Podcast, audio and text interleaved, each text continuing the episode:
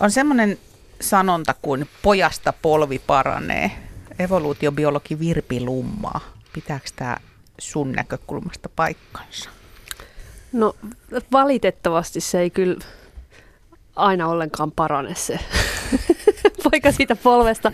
Tai riippuu vähän ehkä, että mikä on niin kuin mittarina, että, että minkä, minkä suhteen katsotaan. Mutta tota, jos me evoluutiota ajatellaan, niin evoluutiohan on paljon sattumaa, eikä silloin mitään suuntaa tai päämäärää, että tota, ei se välttämättä tee meistä mitenkään parempia tai fiksumpia tai kauniimpia tai terveempiä ollenkaan, että tota, siitä näkökunnasta niin, niin, kannasta, niin pojasta voi tulla vähän, vähän vaikka mitä.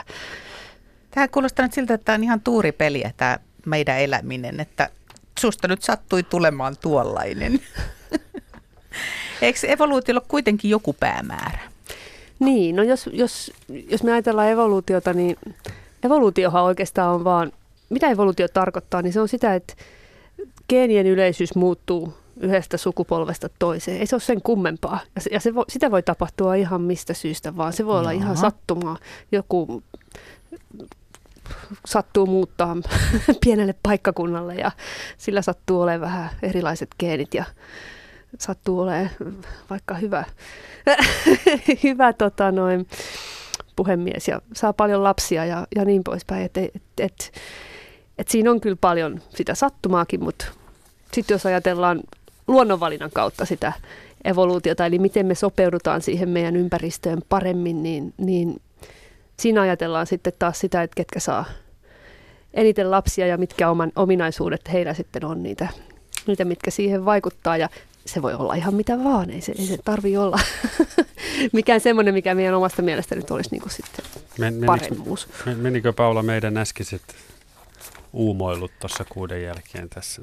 Ei se tavallaan mennyt, kun mehän sitä just mietittiin, että onko sitä niin kuin esimerkiksi semmoisella kuin älykkyydellä tai empatialla mitään sijaa, jos asia ajatellaan tällä niin kuin biologian kannalta, että, että kun mietittiin vain sitä, että ollaanko me nyt se, niin kuin se viimeiseen asti tuunattu lopputuote viimeisin tällä versio hetkellä. Niin, viimeisin versio. Niin. Seuraavat on, on, on vielä vähän hienompi niin, mutta että, versio. mutta että onko semmoiset, mitä me arvostetaan, kuten älykkyys tai tunneäly tai tällaiset asiat, niin onko niillä niin mitään tekemistä itse asiassa luonnonvalinnan kannalta, että onko ne semmoisia ominaisuuksia? No varmaan, varmaan niillä on ollut meidän, meidän historiassa ainakin, meidän, meidän, meidän kehityksen kannalta, eihän meillä olisi semmoisia ominaisuuksia, jos niistä ei olisi jotain hyötyä ollut, mutta tota, luonnonvalinnan, luonnonvalinnan kannalta niin se ratkaisee, että millaisissa ympäristössä milloinkin ollaan. Että jossakin ympäristössä siitä älykkyydestä voi olla etenkin paljon hyötyä ja ehkä, ehkä sä oot sit saanut enemmän puolisoita tai sun lapset on pysynyt paremmin hengissä, jos, jos sä oot ollut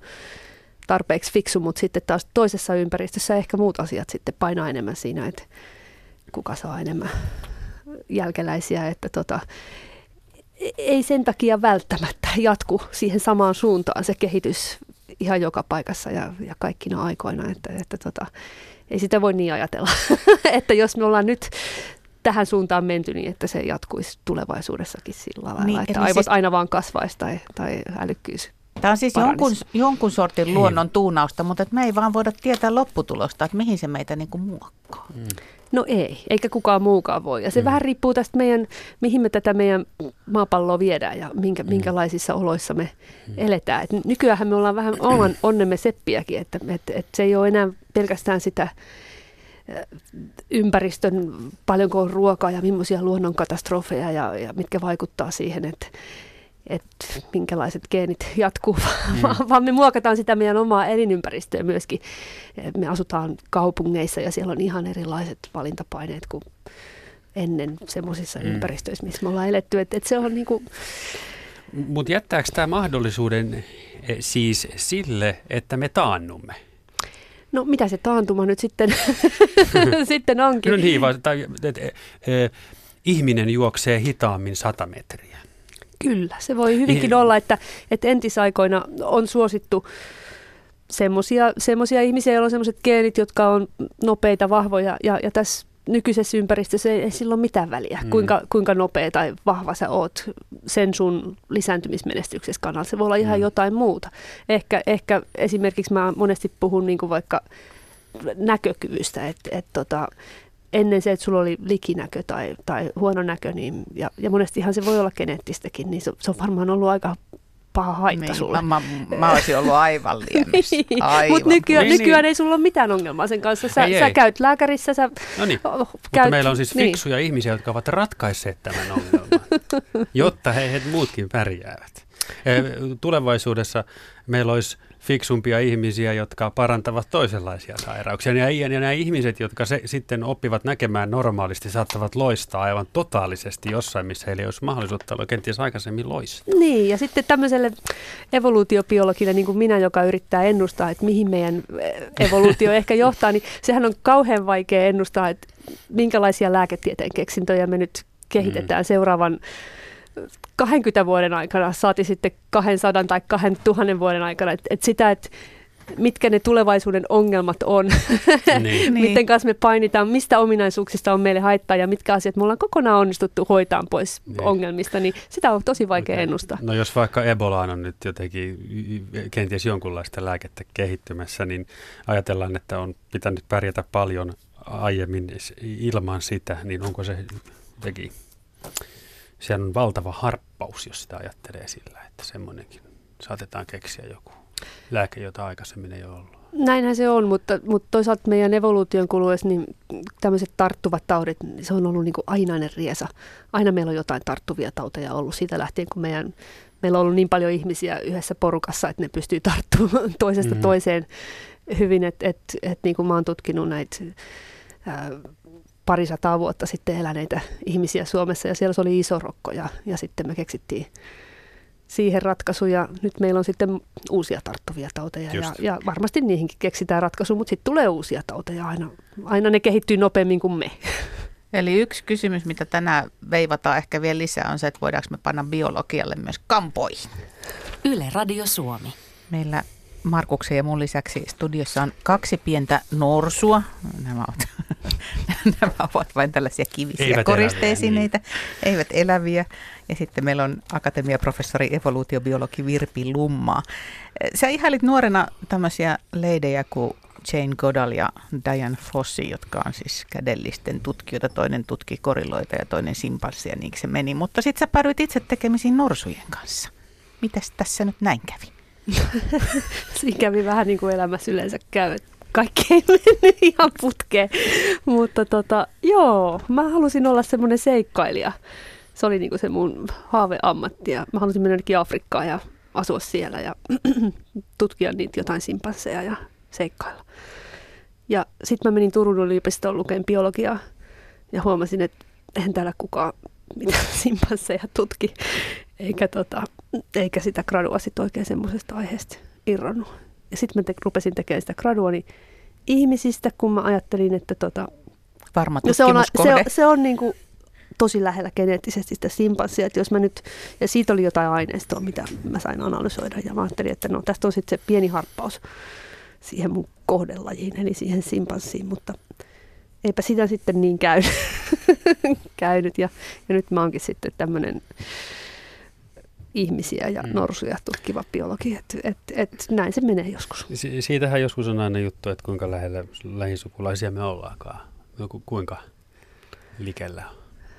Niin, no en mä sulle mitään numeroa osaa heittää, Okei. mutta geneettisestihän me ollaan toisaalta tosi läheistä, mutta sitten meillä on ne tietyt, tietyt isot erot, mitkä tota, meidät, meidät erottaa, mutta, mutta olisiko se joku kahdeksan miljoonaa vuotta, mikä meidät erottaa. Että, että tota, Tosi pikkusen sen verran kurottavaa. pitää mennä taaksepäin.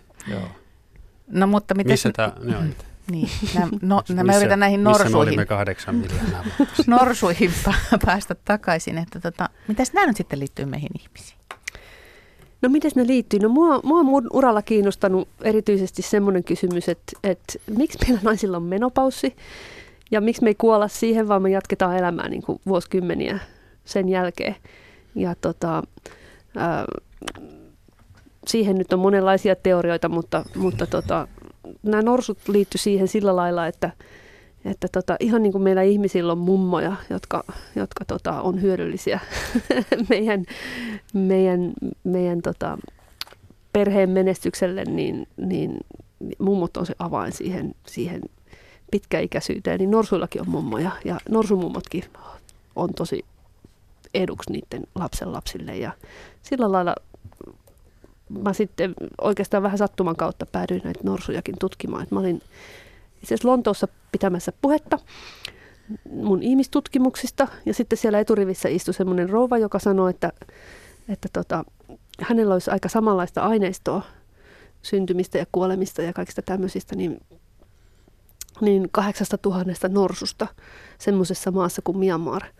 Ja, ja mulla oli kiire junaan takaisin kotiin, niin mä sanoin, että no en mä nyt ehdi kyllä sun kanssa puhumaan, mutta se tunki ihan väkisin taksiin mun kanssa sinne juna-asemalle ja kertoi niistä norsuaineistoistaan ja, ja, ja mä olin niin kuin vähän ällikällä lyöty, että miten, miten, miten oikeasti voi olla tämmöistä aineistoa olemassa, kun en mä ikinä kuullutkaan, että se on edes mahdollista. Ja, ja tota, sitten me kirjoitettiin äkkiä tämmöinen apurahahakemus ja ja sitten me saatiin se raha. Arva monta apurahahakemusta mä oon kirjoittanut ja tutustunut aiheeseen tosi hyvin ja mitään ei ole tullut. Ja sitten mä tämän sain. Ja sitten mä rupean googlaamaan, että no mikäs maa tämä Myanmar nyt onkaan ja missä nämä mun norsut on. Ja, ja sitten mä huomaan, että oho, nyt onkin erikoinen tilanne. Mutta nyt mä oon päässyt sinne mun seikkailulle. Et se on se hyvä puoli kyllä, että nyt mä seikkailen siellä mm. Myanmarissa niiden norsujen kanssa ja se on ehkä sitä sitten, mitä mä... Eli tämä sitkeä nainen, joka istui eturivissä ja joka laittoi jalan sun taksin oven väliin ja tuli kyytiin, niin siitä tämä. Siitä se, Ilman sitä siitä tätä se sitten al- alkoi. Hän oli tämmöinen eläkeikäinen miamarilainen eläinlääkäri, joka oli, joka oli vuosikymmenien saatossa kerännyt siis aivan mahtavan aineiston sikäläisistä työläisnorsuista, joita käytetään mm. metsätyökoneina siellä maassa. Ja, ja no. tota, kaiken mahdollisen heidän elämästään Joo. pistänyt Otin. Kirjoihin. Ja, ja niin meidän yhteistyö sitten alkoi. Oletteko te tehneet yhteistyötä senkin jälkeen? Ollaan nimenomaan. Siitä Joo. se alkoi se meidän yhteistyö ja on ollut pitkän linjan. Tästä on nyt jo kymmenen vuotta. Ja, ja, ja.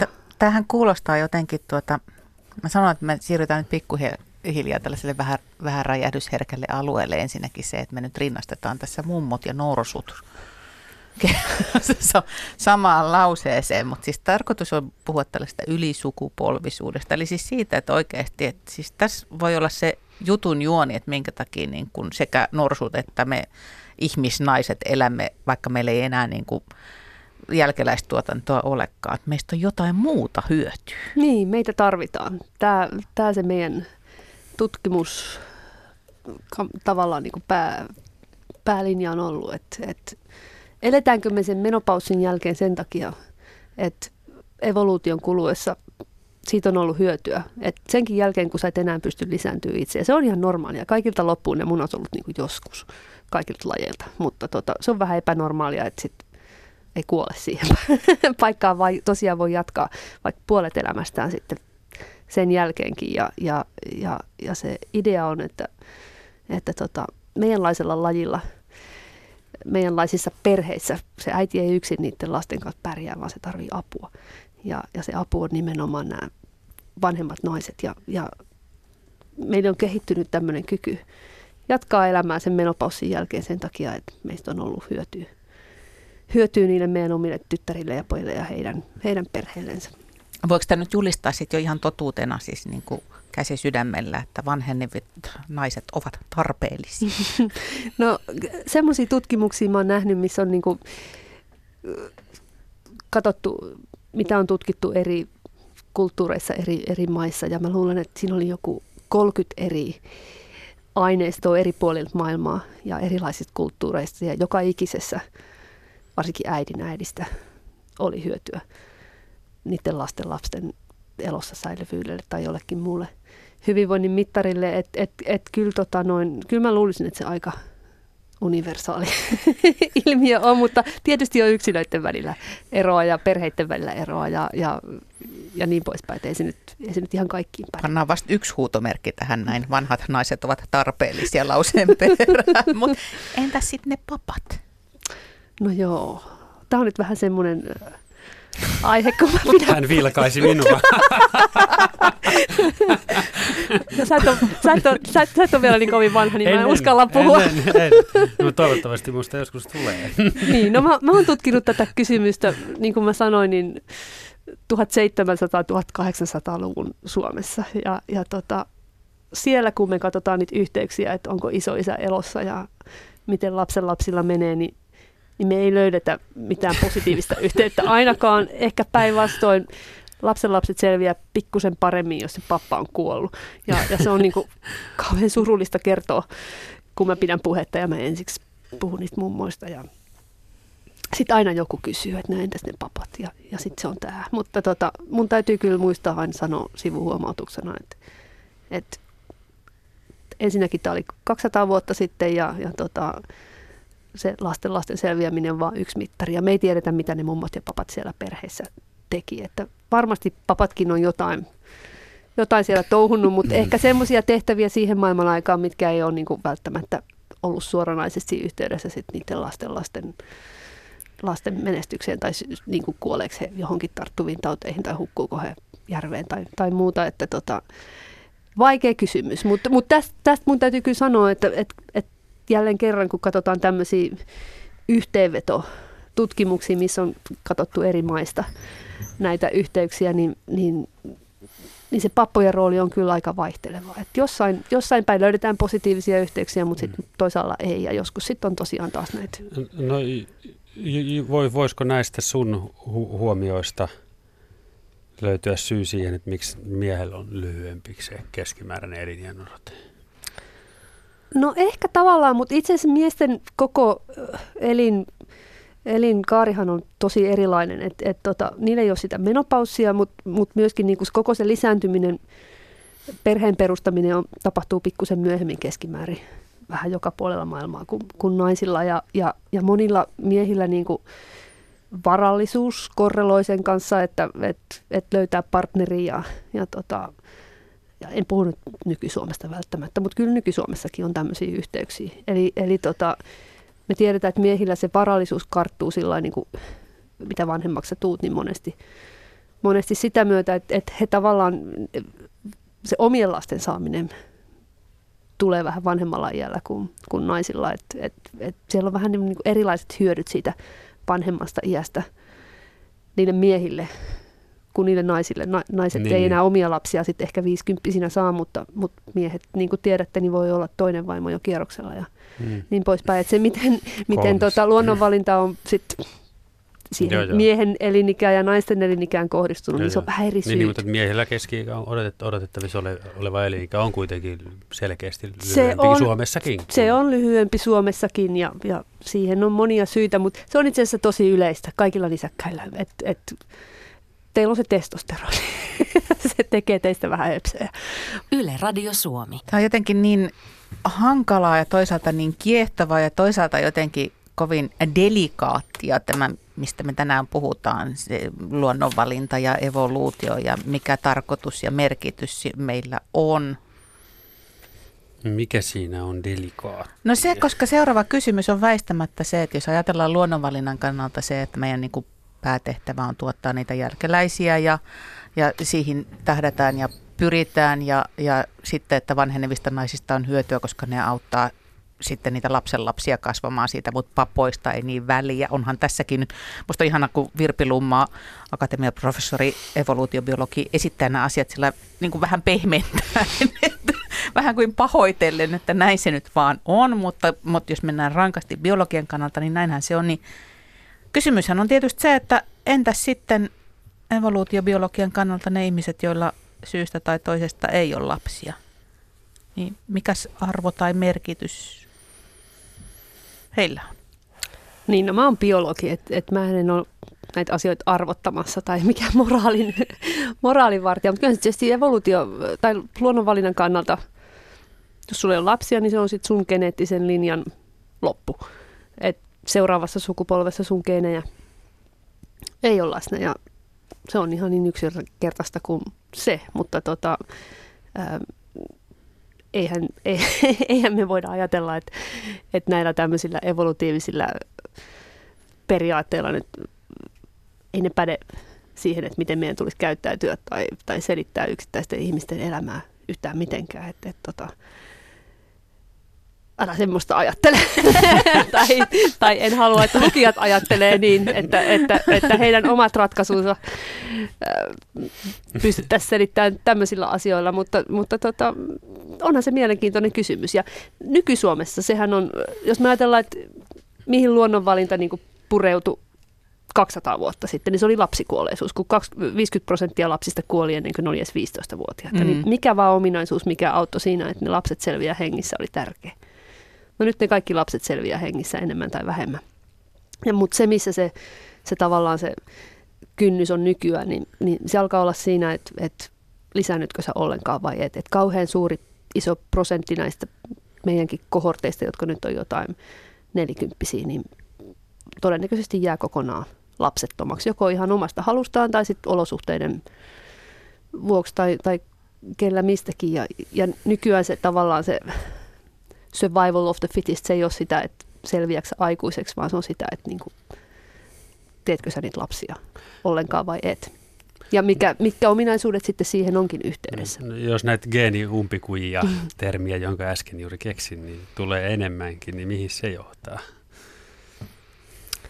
No ei se välttämättä johda mihinkään erikoiseen, mutta jos, jos, jos ne, jotka hankkii niitä lapsia, on jollakin tavalla erilaisempaa porukkaa kuin ne, jotka ei hanki, niin ehkä sitten seuraavissa sukupolvissa on enemmän tietynlaisia geenejä. No onko ne erilaisia? No sepä on se suuri kysymys, mikä, mikä tota, oikeastaan munkin tutkimuksen kohteena on, mutta tota, en osaa tähän ehkä vielä, vielä vastata, mutta varmaan todennäköisesti jossain mittakaavassa kyllä. Ei, ei se ihan sattumaa ole ja ihan, ihan satunnaista, että ketkä hankkii nyky, nykymaailmassa lapsia ja ketkä ei ja kellä niitä on enemmän ja kellä niitä on niin. vähemmän. Ja kun ajatellaan, niin kuin, että sitä on turha ajatella sillä että, että se olisi meidän geeneissä, että ketkä hankkii lapsia tai ei, mutta, mutta, mutta toisaalta sitten esimerkiksi, että kuinka hedelmällinen sä oot vaikka neljäkymppisenä – mikä on semmoinen aika tärkeä ominaisuus nykyään, kun ihmiset jättää sen lastensaannin aika vanhaksi. Ja, ja ei ne hedelmällisyyshoidotkaan aina päde, niin, niin kyllä se saattaa olla yhteydessä tiettyihin, tiettyihin geeneihin, jotka altistaa sut ehkä enemmän jollekin tietyille sairauksille tai tämmöisille. Ja, ja, ja siinä sitten itse asiassa onkin kynnyskysymys, että tota, minkälaiset geenit sulla sattuu olemaan. No onko tässä, mitä so, sosioekonomiset taustat, vaikuttaako ne siihen? Totta kai ne vaikuttaa myöskin varmasti, mutta tota, monet asiat yhdessä. Et e, sen takia se näiden asioiden tutkiminen ei ole kovin suoraviivasta, koska, koska tota, ne sosioekonomiset tekijät tietysti on paljon suuremmassa koulutustausta, kaikki tämmöiset kysymykset, niin, niin eihän se geenien rooli nyt ole, on niin kuin häppöinen. Ja, ja ei se välttämättä ole niin kuin mikään suoranainen yhteys, että se aiheuttaa mitään, mutta, mutta ei sen tarvikaan olla jos se vaan nyt sattuu olemaan niin, että tietynlaiset ihmiset saa enemmän niitä lapsia tai todennäköisemmin hankkii ollenkaan perhettä ja, mm. ja, ja, ja se sattuu olemaan ei satunnainen otos siitä Joo. populaatiosta, niin tietysti se sitten voi jahtaa johonkin. No näihin on äh, synnytystalkoisiin kannustettu aikana ihan pää, tota, poliitikkoja myöden ja asian on sillä lailla hankala, että mikä nyt saisi ihmiset lapsia hankkimaan. Jokainen voi sitä omalta kohdalta miettiä, niin, niin, niin mutta mik, miksi, miksi ei hankita? Jaa, miksi ei hankita? No se ei ole kyllä ollenkaan mikään semmoinen mun, okay. mun erikoisalani, mutta mut, mut, mut, mä luulen, että aika paljon se on sitäkin, että ei sit vaan kohtaa semmoista ihmistä, jonka kanssa niitä lapsia haluaisi tai voisi tehdä siinä vaiheessa elämää – kun se on mahdollista nyky, nyky-Suomessa. Et, et aika, aika paljon se on sitä, että niinku, ei löydy puolisoa siihen rakoon. Niin sä ajattelet, että se on nimenomaan kyse siitä, että ei löydy oikeanlaista puolisoa, vai vaan, että ei yleensäkään koeta tarvetta hankkia? Voisiko no, se olla mahdollista? No on semmoisiakin tietysti. Mä luulen, että näitä syitä on niin paljon kuin on erilaisia ihmisiä. Että, mä ajattelen, että onko tässä nyt yksi esimerkki just siitä, että me on ruvettu pistämään niin jotenkin biologialle kampoihin, että kun on ihmisiä, jotka ei yksinkertaisesti vaan halua jälkeläisiä. Mm. Mutta semmoisia ihmisiä on aina ollut. Niin, Ihan no. niin kuin on semmoisia eläimiä, jotka ei ikinä hanki jälkeläisiä syystä tai toisesta. Me ei ehkä voida niitä haastatella ja saada selville, että mistä syystä, mutta ei se nyt ole mikään meidän erikoisominaisuus, mm. mm. että et osa, osa syntyneistä jää lapsettomiksi, mutta se on ihan tavallista. Sä et voi tietysti, kun oli niiden elefanttien kanssa olet ollut tekemisissä, niin haastatella niitä, mutta tunnet sä, tunnet sä heitä jotenkin sillä että tunnet sä jotenkin, kun tun, opit tuntemaan heitä jollain lailla? Mitä sä tarkoitat? Niin, niin että, että, okay, että tämä on tämän luonteinen ja toi toinen on tuolla. Totta kai, vai? joo, okay. kyllä. Me tutkitaan paljon niiden persoonallisuuseroja ja, ja tämmöisiä. Ja, ja, ja nekin saattaa olla yhteydessä itse asiassa siihen lapsettomuuteen. Tai mitä se nyt sitten norsuilla on, poikasettomuutta. Mm. Et siis tietynla- per, niin, tietynlaiset, persona, niin. tietynlaiset persoonat on ehkä niin kuin, ähm, miten se nyt sanoisi, ne mieluummin tai todennäköisemmin hankkii niin jälkeläisiä. Ehkä jotkut unohtaa epillerin helpommin kuin toiset, mutta toisella saattaa olla enemmän tämmöistä halua. Tämmöistä niin vauvakuumetta tai, tai ja, ja, ja, ja tota, ihan niin kuin semmoista varsinaista aktiivista halua niin. perustaa perheen, niin se, se, se voi olla yhteydessä. Mä en nyt pääse tuosta ajatuksesta irti, kun mä heti huomaan, että yrittää haarukoida, että no minkälaiset ihmiset tänne nyt sitten niinku tavallaan jatkaa tätä mm. geeniperimää, kun toiset jättää homman välistä. Että mihin mm. suuntaan tämä ihmiskunta ja meidän persoonallisuus ja, mm. ja tämä yhteiskunta menee. Mut Mutta meidän no. yhteiskunta kehittyy semmoista vauhtia, että, että se mikä se nyt on, niin, niin. onko se sitä 20 vuoden päästä niin. tai 200 vuoden päästä. Ja, ja, ja kun me ajatellaan ihmisen evoluutiota, niin, niin, niin se on kuitenkin, sukupolven välikin on 25 vuotta, että, että, tota, että, että, että asiat kehittyisi tiettyyn suuntaan pitemmällä aikavälillä, niin sitten täytyisi nämä tiettyyn suuntaan myöskin sitten tämä, tämä valintapaine olla pitemmän aikaa. Ja meidän on aika vaikea sitä nyt ennustaa, kun tämä meidän koko elämänmeno muuttuu paljon nopeampaa kuin mitä yksi sukupolvi ehtii nähdä. Virpi Lummaa, sä tuossa aikaisemmin puhuit siitä lapsikuolleisuudesta, että se oli se juttu, mitä piti niin kuin korjata. No nythän meillä on sitten se toinen ääripää tässä koko ajan esillä, se, että kun me eletään niin vietävän pitkään. Ja siihen on myös se kysymys, että niin kuin, miksi näin on sitten päässyt käymään? Että minkä takia, niin kuin, miksi luonto ei hoida hommaansa niin, että, että kuolisimme ajoissa ja emme rasittaisi yhteiskuntaa niin paljon ikääntymällä niin reippaasti. Eli puhutaan tästä pitkäikäisyydestä. Ollaanko me nyt suunnilleen siinä tapissa, mikä on niin kuin mahdollista vai vieläkö tästä sitten ikä venyy?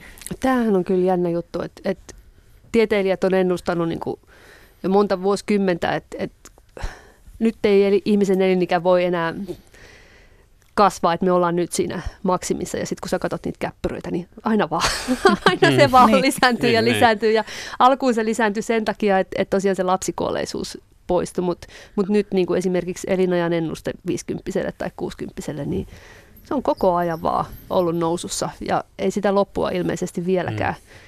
ole ihan saavutettu, mutta mut kyllä se nyt varmaan jossain vaiheessa pian niin. tulee niin. vastaan, että onhan meillä tietysti joku biologinen niin kuin maksimi, että sen, sen pitemmälle ei meistä kukaan pysty elämään jotain 120 pidemmälle, mutta tota...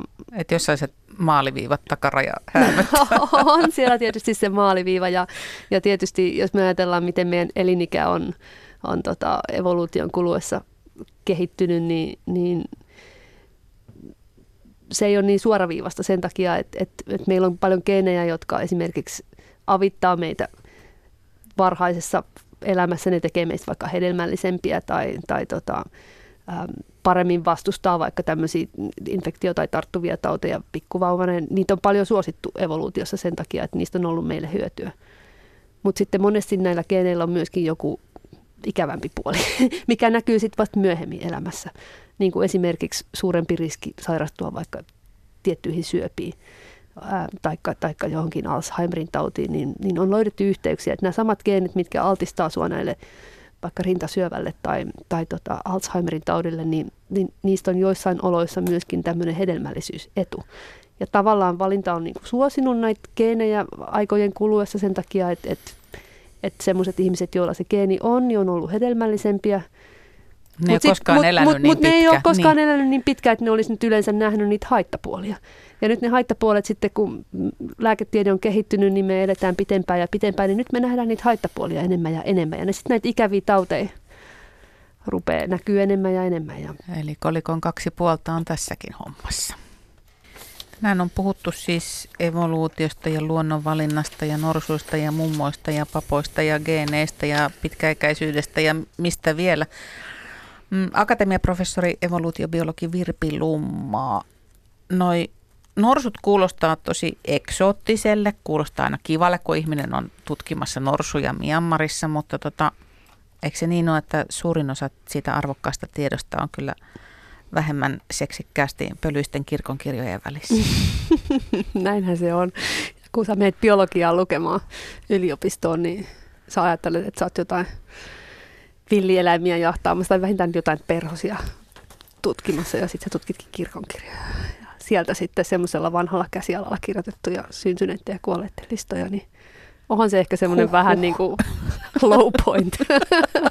Mutta ollut ihan niin kuin kultakaivos mun uralla, mulle nämä kirkonkirjat. Ja, ja tota, tässä evoluutiotutkimuksessa. Että Mitä tietoja sä sieltä niin kun näet ihmisistä? Mitä sinne kirjojen ja kansien väliin on laitettu? Syntynyt, kuollut, perhe tai siis vanhemmat? No kun sä tutkit evoluutiota, niin sä haluat tietoja ihmisistä ei vain yhden sukupolven ajalta, vaan mahdollisimman monen sukupolven ajalta. Ja kun sä tutkit tämmöisiä mummojen vaikutuksia, niin sulle tarvitaan ainakin kolme sukupolvea joka tapauksessa. Ja siihen nämä suomalaiset kirkonkirjat on niin ihan ainutlaatuisia. Että mä pystyn rakentamaan sieltä semmoisia sukupuita, seuraan sen yhden perheen vaiheita niin kuin sukupolvesta toiseen, koska ihmiset syntyi, koska ne meni naimisiin, koska ne sai lapsia, mitä niille lapsille tapahtui, koska ne kuoli, mikä oli niiden kuolin syy.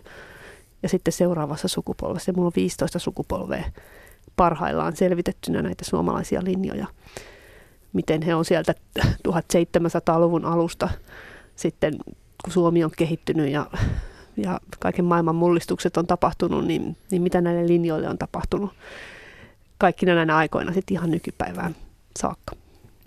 Onko näille suomalaisille linjoille jotain, onko niissä jotain ominaispiirteitä? Onko niillä jotain tiettyjä yhdistäviä asioita? No mitäs mä sanoisin? No semmoiset linjat, missä ne mummot on vahvasti läsnä, niin ne selviää paremmin jatkossa. Tietysti siellä on, siellä on tota, monenlaisia haasteita ollut. On ollut nälähätiä ja on ollut hmm. katovuosia ja muuta. Ja, ja tota, monet kuolee sukupuuttoon, monet linjat, mutta to, sitten toiset jatkuu ja toiset saa 15 lasta ja toisilla, toisilla tota, no on kyllä semmoinenkin nainen, mä muistan sen ihan itsekin, että hänellä oli 15 lasta, kolmet kaksoset. Hän eli itse joskus 86-vuotiaaksi ja kukaan niistä lapsista ei selvinnyt hmm. aikuiseksi, edes 15-vuotiaaksi. Okay. Kaikki kuoli tarttuviin uh. tauteihin. Et on siellä semmoisia ihmiskohtaloitakin kyllä, että sitten kun niitä niin kuin, katselet siellä, niin, mm. niin tota, kyllä yöunet välillä menee, mutta tietysti nyt mulla on 100 000 ihmistä siinä mun tietokannassa, että en mä nyt enää muista niitä henkilökohtaisesti, mm. niitä ihmisiä. Mutta... Niin se on jännä, kun sulla on tavallaan henkilökohtainen suhde heihin, vaikka ei ole mitään mahdollisuuksia koskaan olisi tullut tavata heitä, mutta sä no jotenkin ei, oot heidän elämässä ei, mukana ja ei, seurannut heidän elämänsä.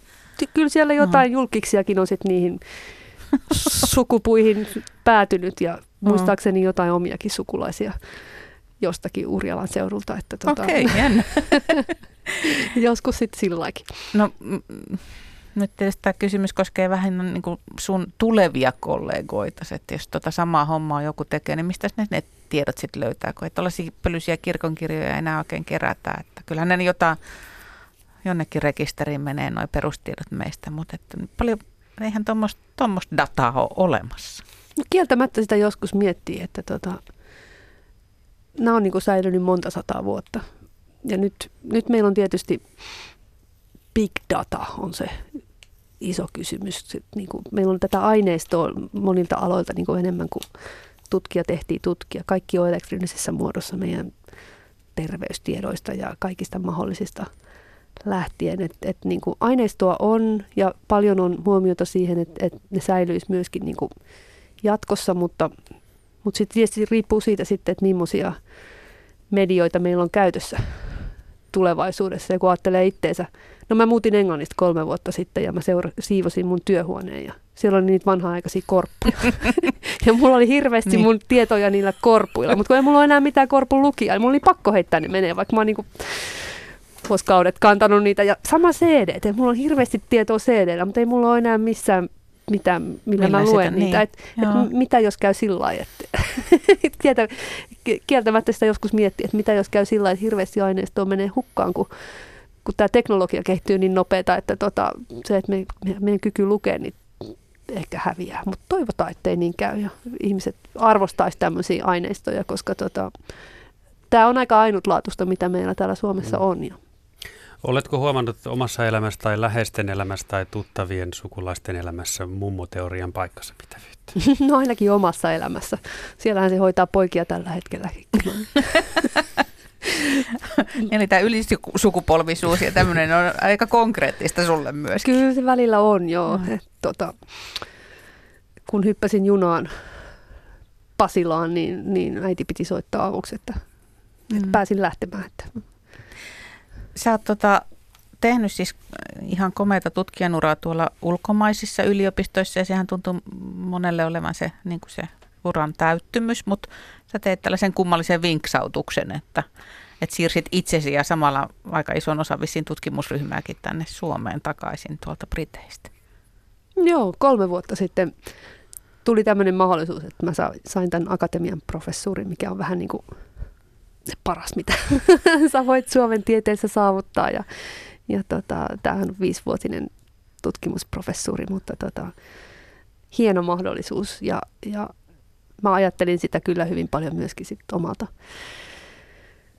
henkilökohtaiselta kannalta, että mä oon ollut Englannissa 16 vuotta ja mulla on lapset syntynyt siellä, mutta tota, yksinhuoltajana ei ole kauhean helppo kyllä yhdistää sitä tieteellistä uraa ja, ja sitä perhettä ja sitten kaikkia niitä vaati matkustella sinne Myanmariin, niitä norsuja tutkimaan ja kongresseihin pitämään puhetta ja vetää luentoja. Että tota, ky- kyllä sitä mummoa tarvitaan nykyaikanakin välillä aika konkreettisesti. Ja, ja, ja tämä nyt sitten, Suomen muutto oli kyllä siinä mielessä mm.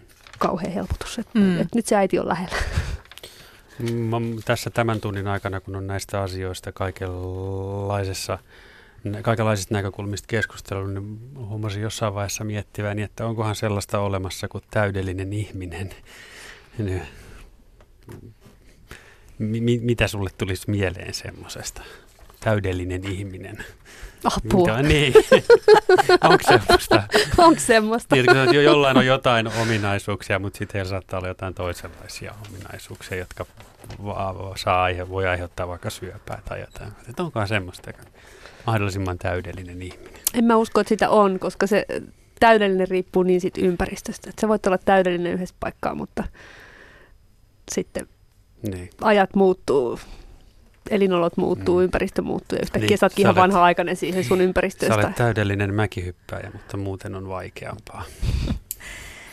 Virpi Lumma, sä tuossa äskettäin jotenkin mainitsit sen, että aamuella mietit, mä en muista enää mikä se asia oli, mikä häiritsi, mutta ihan viimeiseksi kysymys siitä, minkälaisia asioita sä mietit aamuyöllä herätessäsi?